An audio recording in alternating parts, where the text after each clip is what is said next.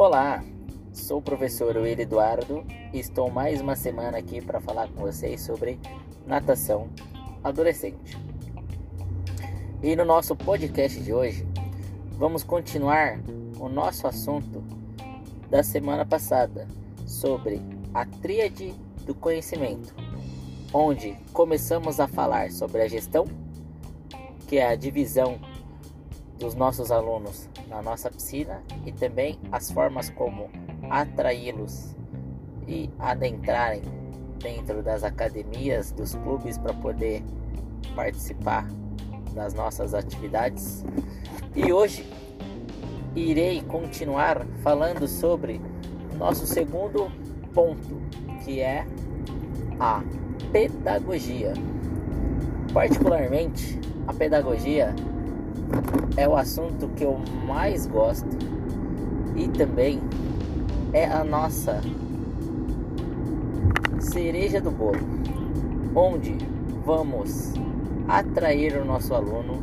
motivá-lo, mas também vamos mostrar quais são os caminhos e as formas de se realizar determinada atividade para se alcançar os nossos resultados. Portanto, caro ouvinte, a forma ou o método ou até mesmo o sistema que você vai adotar para passar os exercícios e também as aulas para os seus alunos é de suma importância, pois isso que vai manter esse aluno, é isso que vai fazer ele retornar e é isso que vai fazer ele dar seguimento nas nossas aulas. Seja você professor de clube, professor de academia, um personal,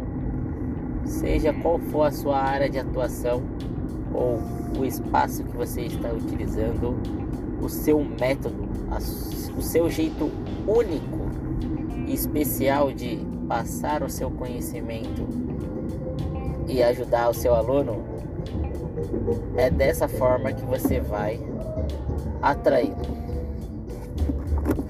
Outro ponto em questão, e também muito importante, é você ter uma metodologia. Não para ser engessado ou você ficar preso nela, mas sim como um norteador e também um caminho para você seguir e também direcionar o seu aluno, pois ele sabendo os sentidos que você vai traçar com eles, vai ficar muito mais fácil de se alcançar os resultados, mas também muito mais simples para mostrar para ele como ele está indo de acordo com o andamento das aulas.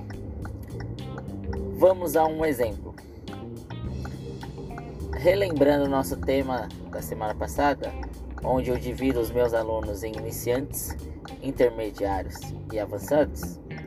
a forma como eu trato cada um é completamente diferente. Então, aquele seu aluno que é mais iniciante, aquele aluno que tem um pouco mais de medo, aquele aluno que não tem tanta consciência corporal ainda, então o ideal é trabalhar com ele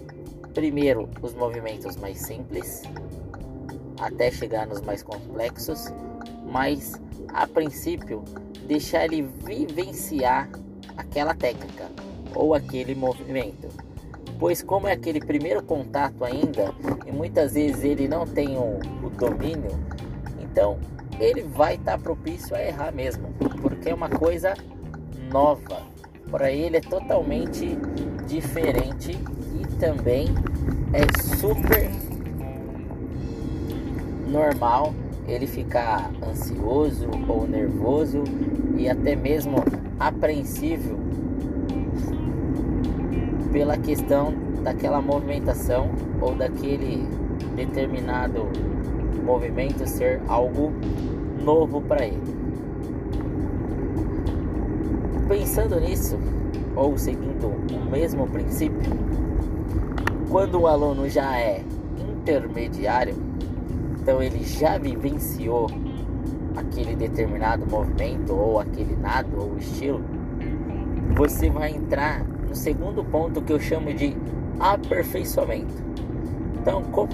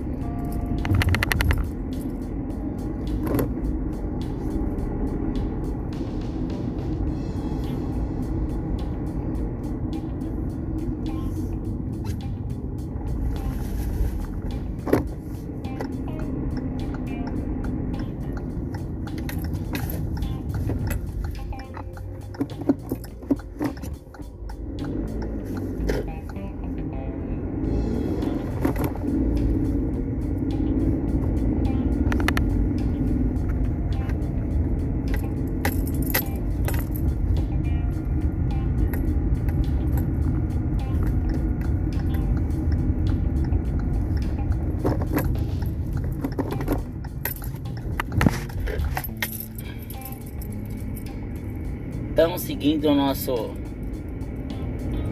podcast, a segunda forma,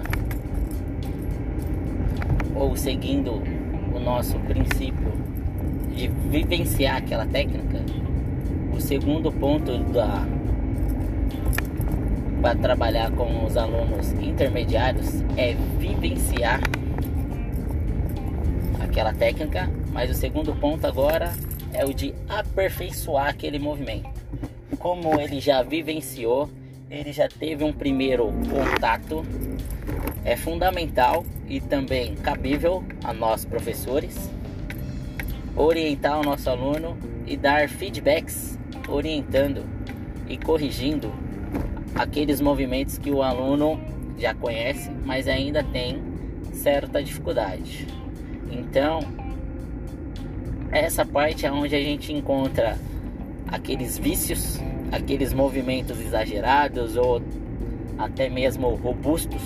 onde a gente vai refinando esses movimentos,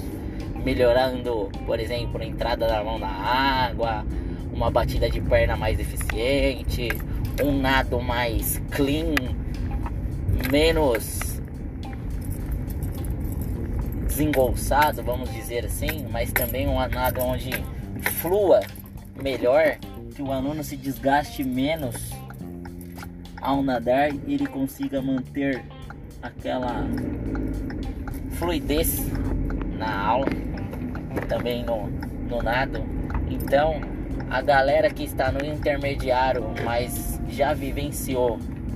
os movimentos ou os nados, os estilos, é a hora de você aperfeiçoar.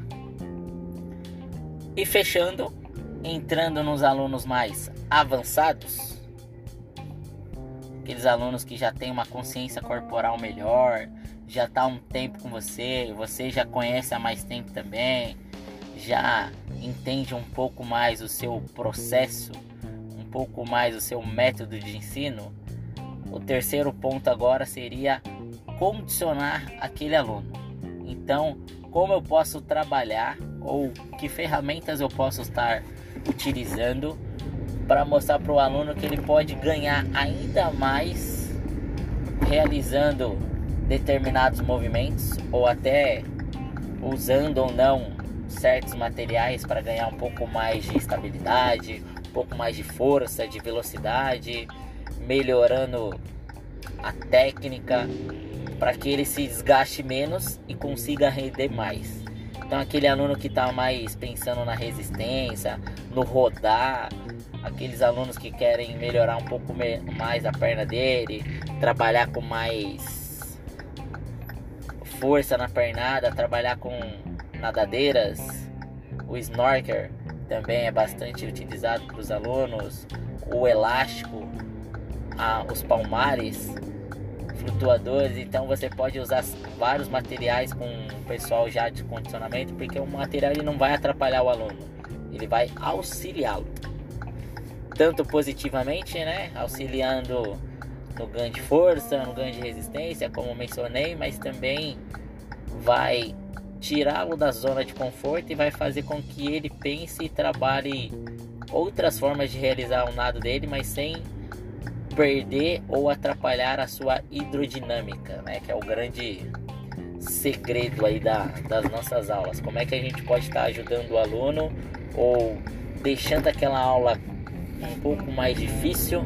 para que ele consiga lidar e também buscar novos conhecimentos ou novas formas de realizar aquele determinado movimento a fim de melhorar no final o seu nado ou o seu rendimento, ou por que não, a sua performance na água. Então, o meu método ou sistema de ensino é baseado nesses três pontos: o vivenciar, o aperfeiçoar e o condicionar. Relembrando e já linkando com a divisão dos alunos, eu trabalho com níveis também. Né? A nossa metodologia trabalha com seis níveis diferentes, então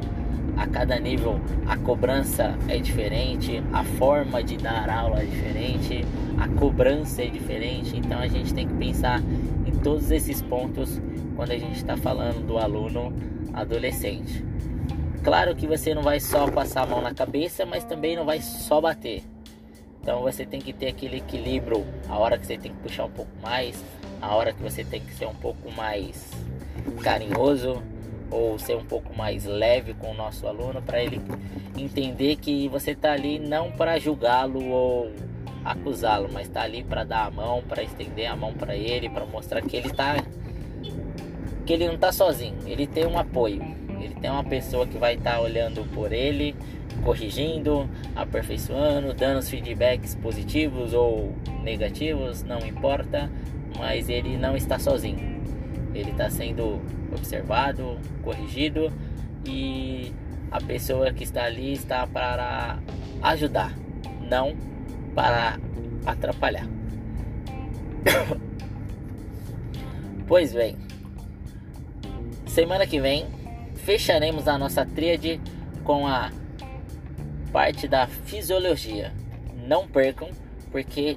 a fisiologia é onde a gente amarra o nosso aluno, onde a gente mostra o porquê, o quando e como ele vai alcançar o objetivo dele, seja qual for, o aprender a nadar, o aprender a, as técnicas ou os nados, ter um pouco mais de condicionamento, aprimorar a forma física, enfim, não importa, é na fisiologia você vai mostrar e também vai montar as aulas para que ele consiga alcançar tais objetivos. Então não perca natação adolescente comigo, professor Will Eduardo. Aguardo vocês. Forte abraço.